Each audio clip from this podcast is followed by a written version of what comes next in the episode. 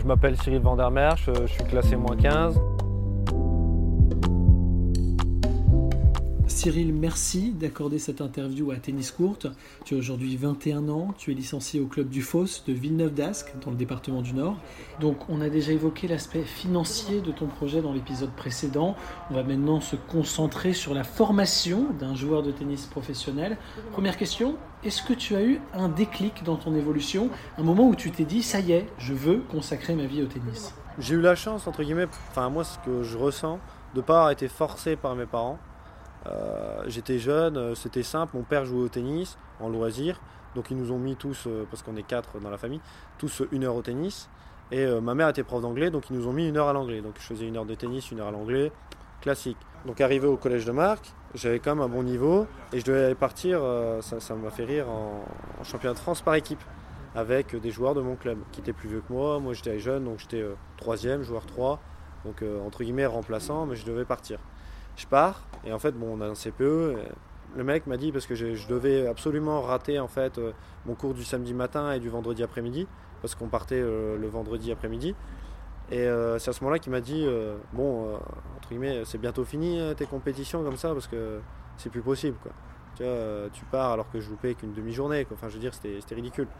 Et c'est vrai qu'à ce moment-là, je fais un peu tilt, quoi, tu vois. Donc tu décides de changer de collège pour avoir des horaires aménagés et finir à 15h30 pour pouvoir t'entraîner tous les soirs.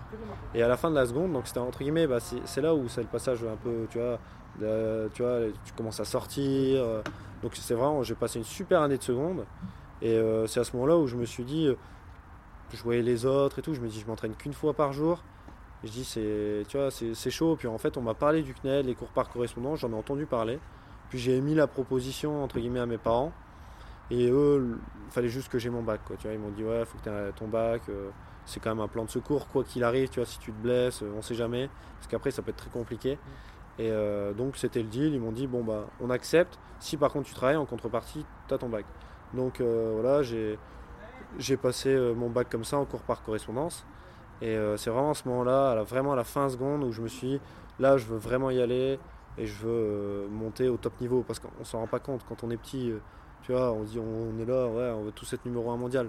Je sais que c'est pas possible d'être numéro un mondial c'est pas je serais pas là aujourd'hui. Mais on peut arriver à être professionnel arriver à son meilleur niveau.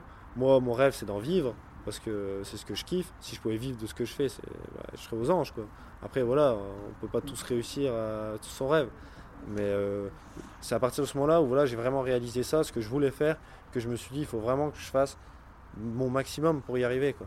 Donc, euh, me déscolariser, c'est du coup faire deux entraînements par jour, donc plus de quantité, pouvoir partir beaucoup plus en tournoi. Parce que quand j'avais les cours, je pouvais pas partir en tournoi loin, entre guillemets. Et puis, au plus je vieillissais, au plus mon niveau était euh, élevé. Et au plus il fallait que j'aille chercher les compétitions lointaines, parce qu'il y a des tournois qui sont limités en termes de classement et euh, je pouvais pas les faire. Donc euh, pour moi aujourd'hui, on me dit tu fais un tournoi de 200 km, tu vois, comme à Reims le week-end dernier, c'est un tournoi qui est proche quoi. Alors qu'on va dire ça à quelqu'un qui est classé 15-5, tu vas lui dire ouais, va faire un tournoi à 30 minutes de route, il fait ouais, c'est déjà loin quoi, tu vois? Donc euh, ça c'est une grosse différence. Donc c'est vrai qu'à partir de ce moment-là, bah, je pouvais plus, tu vois, deux heures de route, c'est plus faisable. Et puis ou alors il faut rentrer le week-end, mais pour ça il faut être dans les meilleurs. Tu vois, il faut être sur un tournoi qui est, admettons, t'es 2-6, limité à 2-6, oui, tu vas rentrer le week-end. Mais si c'est un tournoi, un CNGT par exemple, je sais que je vais rentrer en semaine. Mais comment je vais jouer en semaine si je suis en cours? C'est pas possible. Ça, c'est ce que je faisais. Je faisais quelques CNGT. Grâce au CNED, bah, j'ai pu partir. J'ai eu des déplacements aussi. Voilà, j'étais en Coupe de France euh, euh, avec mon coach et tout. Euh, où j'avais pas de problème, je pouvais partir en fait grâce au CNED. Oui, le CNED, donc les cours à distance que tu as choisi, alors que beaucoup à l'inverse optent pour le sport-études. C'était un choix de ne pas y aller justement? Il y avait un sport-études, mais en fait j'ai toujours eu mon, mon petit chemin euh, sur le côté euh, avec euh, mon entraîneur, un peu indépendant. Après j'ai eu la chance aussi, c'est que ça coûtait un peu plus cher, mais j'ai eu la chance que mes parents puissent le financer. Donc j'étais beaucoup plus individualisé que en, sport-études, bah voilà, tu as plusieurs jeunes, donc tu as des cours collectifs. Mais un cours collectif, c'est bien, mais au final, euh, si on t'aimait jouer euh, d'une telle façon, admettons, tu as 4 joueurs, tu vas dire, bon voilà, aujourd'hui on va jouer comme ça, ça va pas correspondre aux 4, c'est pas possible. Donc euh, tandis qu'un cours individuel, ça va être vraiment à fond. Et j'ai vraiment eu. bah, j'ai pas fait le sport-études et tout, j'ai vraiment eu mon truc de mon côté. Et, je pense que c'est quelque chose qui m'a fait en sorte que je tienne. Tu vois. Comme quelqu'un de mon année d'âge, il était parti en pôle France, même les, années d'avant, ils sont partis en pôle France. C'est entre guillemets le top niveau, tu vois. Tu peux pas faire mieux en termes de sport-études. Et les mecs, en fait, ont craqué complètement parce qu'ils en ont fait trop et tout. Ils étaient super forts, mais ils ont, ils ont fissuré complètement, tu vois. Alors, certains craquent très tôt, tu l'as constaté toi-même, et on parle beaucoup du fait qu'on n'a pas gagné de Grand Chelem depuis bientôt 40 ans, nous les Français. Est-ce que ça vient, selon toi, de la formation des joueurs? Est-ce qu'à tes yeux, il y a un problème de gestion, tout simplement, au niveau de la fédération? Bah, Le truc, c'est qu'on est, fort quand même, on a, on a quand même une grosse densité de joueurs, tu vois, en France. Je veux dire, euh, dans le top 100, euh, il faut compter, j'avais compté, t'en as environ 15, 15 joueurs dans le top 100, enfin dans le top 100 mondial, c'est immense, tu vois. On est vraiment on est quand même une bonne fédération en termes de, de, nombre de joueurs au haut niveau. Après, euh, des Federer, des Nadal, des Djokovic, mais je pense que c'est aussi une histoire de, chance, tu vois, entre guillemets. On a quand même une, bonne fédé, mais je pense qu'ils laissent pas assez d'opportunités. Euh. En fait, ils sélectionnent un peu trop. Ils misent tout sur quelques joueurs trop tôt. en fait, on forme des champions du monde, mais si on donne tout trop tôt à un jeune, le problème c'est qu'il s'habitue à tout recevoir. Donc il va être très fort en junior, c'est génial, il va être super fort en junior, mais après en fait c'est tellement dur parce que junior, adulte, il y a un monde d'écart. Hein. Il y a un monde d'écart. Et en fait, faut aussi admettre que bah voilà, as beau, être le plus fort, bah, aujourd'hui euh, c'est comme quand tu passes euh, du, du, CM2 à la 6ème. Tu vois, tu es en CM2, tu as l'impression d'être le roi du monde euh, par rapport au CP, et puis tu passes en 6ème, tu te dis putain, je suis tout petit par rapport au 3ème. Bah là, c'est la même chose. Il faut savoir l'accepter, c'est-à-dire que se prendre des claques, et, savoir se relever. Accepter que bah oui, tu étais le plus fort, mais maintenant non, tu plus le plus fort parce que tu es passé dans une autre catégorie. Et ça, c'est vrai qu'on a, on a un peu de mal à, le faire. Et même, je le vois sur pas forcément le haut niveau, mais tu vois, les, jeunes qui passent en adulte. Tu vois, c'est la même chose. C'est, euh, c'est-à-dire que en jeune, on va jouer entre les jeunes, on va se faire monter notre classement.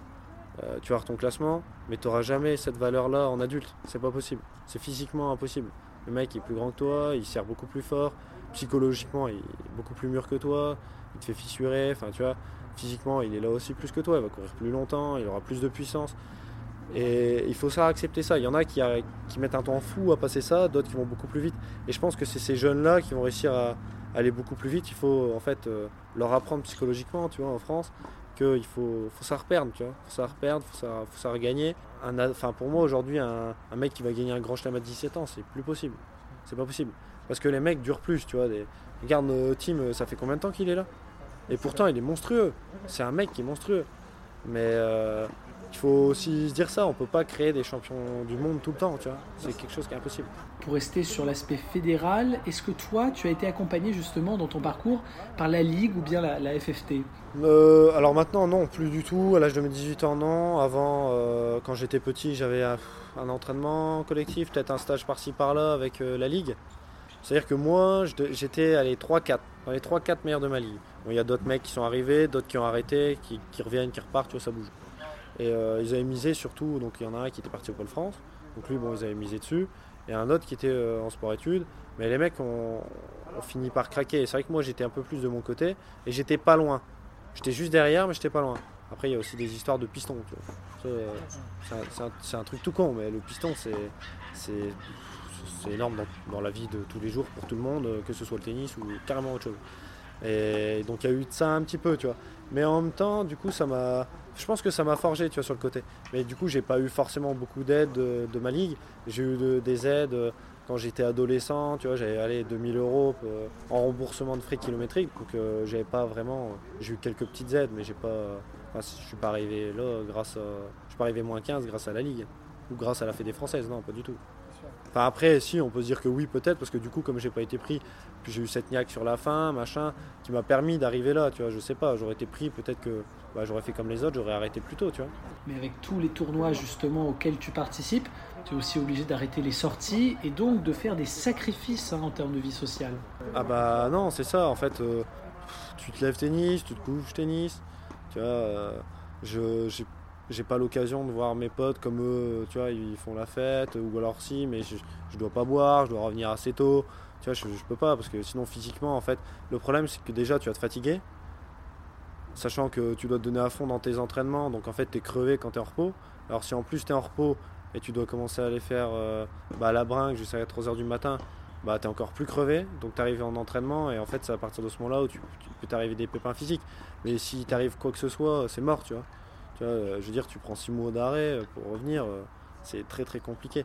Donc c'est vrai que bah, j'ai un peu tiré en fait un trait sur ma vie sociable, tu vois, par rapport au monde classique à partir du moment où je me suis déscolarisé, tu vois. Tu vois, j'étais tout seul chez moi, je travaillais, enfin je travaillais, j'étais un peu fainéant. Hein. Je, j'étais plus dans le tennis, mais je veux dire, je devais faire mes cours et tout, j'étais chez moi, voilà, j'étais avec ma mère. Euh, j'étais pas avec mes potes en classe euh, à faire les cons ou euh, donc la pause de midi machin ou sortir après être avec eux et puis sortir non je pouvais pas. Moi c'était je faisais mes cours j'allais m'entraîner et ensuite je me reposais quoi. Il fallait vraiment faire attention après, il faut faire attention à tout. Je fais attention aussi à mon hygiène de vie euh, niveau nutritionnel. Tu vois, je vois pas forcément de nutritionniste. Euh, j'en avais parlé et tout, mais il m'a dit que c'était pas la peine, vu tout le sport que je faisais. Juste faire attention. Faut pas faire des McDo tout le temps, quoi. Je veux dire, mais moi, j'aime bien bien manger, mais des bonnes choses, et je fais quand même attention là-dessus. Je veux dire, j'ai une bonne hygiène de vie. Euh, tu vois, même au niveau du sommeil, c'est hyper important. Et c'est clair que alcool, faire la fête, sortir le week-end, c'est pas possible. Déjà, moi, le week-end, c'est les compétitions. Maintenant, je vais être à l'étranger, donc là, c'est sûr, c'est complètement mort. Mais je veux dire, si en plus tu fais tes compétitions et que tu fais la bringue le même week-end, euh, t'es mort, tu vois. Et en semaine, entre guillemets, là où j'ai le plus de temps, ça va être en semaine. Mais en semaine, euh, c'est quand euh, tes potes ont moins le temps, tu vois. Donc c'est un petit cercle vicieux, tu vois. Donc toi, à l'heure actuelle, tu es moins 15, tu as 21 ans. Est-ce que tu ne considères pas que tu es en retard, justement, pour pouvoir percer au plus haut niveau? Oui, c'est tard, tu vois, pour être champion du monde, ça c'est sûr. C'est hyper tard. Mais il y a plein de mecs, faut regarder, tu vois. Regarde un Benoît Père, il était moins de 6 à 18 ans, je crois, tu vois. C'était à peu près équivalent de moi. Aujourd'hui, quand même 20 e mondial, enfin, je veux dire, euh, c'est génial. Le mec, euh, c'est ce qu'il disait lui-même, il n'y a personne qui aurait parié sur lui. Et pourtant, il est là, tu vois. Il est dans les meilleurs. Le mec a gagné sa vie grâce au tennis. Euh, il est là et il sera toujours là jusqu'à la fin de sa carrière. Tu vois, comme mon fils, Tsonga. Et voilà, après, il faut réussir à percer quand même, tu vois. Si j'y arrive, c'est le top. Si j'y arrive pas, bah tant pis, c'est pas grave, j'aurais essayé, j'aurais pas de regrets. C'est vrai que quand tu es jeune, euh, bah, c'est dur de réaliser en fait. Celui qui va être très fort jeune, c'est celui qui va être le plus vite mature. Concrètement, c'est ça. Celui qui va être mature, il va être très très fort. Puisqu'il va avoir cette euh, intelligence. Euh, bah, puis ils sont loin aussi de leurs parents. Moi j'ai vu des potes, ils étaient en Pôle France à 11 ans, tu es, déjà là en train de prendre le train tous les, tous les week-ends pour rentrer chez toi et repartir au Pôle France. C'est quand, quand, même assez compliqué. Quoi. Moi, j'étais dans mon cocon familial. On était quatre dans la famille, j'avais mes parents. Donc, euh, après, ça dépend des personnes. T'en as qui sont plus famille, d'autres pas. Euh. Ça t'a fait du bien moi, moi, ça m'a fait du bien d'être dans, dans ce cadre-là. Après, on me l'aurait mis jeune, peut-être que je, je m'en serais pas rendu compte. Mais euh, sur la façon dans laquelle je, pense aujourd'hui, c'est grâce à ce qui m'est arrivé, tu vois. On en a parlé dans le, précédent épisode, tu as de grandes ambitions, mais imaginons que tu n'arrives pas à évoluer au plus haut niveau dans le tennis. Euh, j'imagine que tu penses à, d'autres solutions. Ouais, j'y pense. Bah, en fait, je suis quelqu'un qui prend quand même... Euh, je prends du recul. Je me dis que je peux ne pas y arriver et tout j'ai pensé à plusieurs options en fait. Dès, que j'étais jeune, ça me faisait rire avec les profs, machin. On me disait ouais, vous arriverez à rien sans rien et tout. Ce que je disais, j'ai eu de la chance quand même. Euh, voilà, maintenant j'ai un bon niveau dans le tennis. Euh, je sais que si je fais pas joueur professionnel, j'aimerais bien être euh, sparring ou entraîneur de haut niveau. Entraîneur de club, je peux le faire aussi, il hein, n'y a pas de problème, tu vois, je pourrais le faire. mais comme j'ai déjà donné des cours, parce que j'ai passé mon AMT, c'est le premier diplôme en tant que prof, je donnais des cours et tout. Mais c'est pas moi c'est la compétition tu vois qui a... donc c'est pas ça qui va me transcender.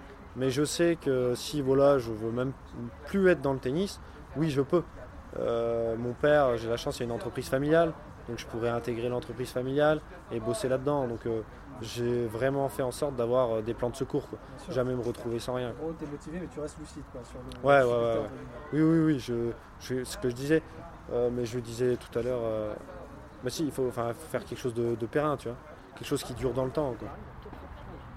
Ainsi s'achève la deuxième partie de l'interview de Cyril van der Merch. La troisième et dernière sera axée sur sa préparation physique et mentale, à retrouver le 14 janvier prochain. Nous on se donne rendez-vous dès lundi pour un nouveau Flash Info et jeudi pour un épisode Okai exclusif. D'ici là, n'hésitez pas à aimer, partager cette interview sur les réseaux sociaux. Un grand merci de nous avoir écoutés et à très vite sur Tennis Courte.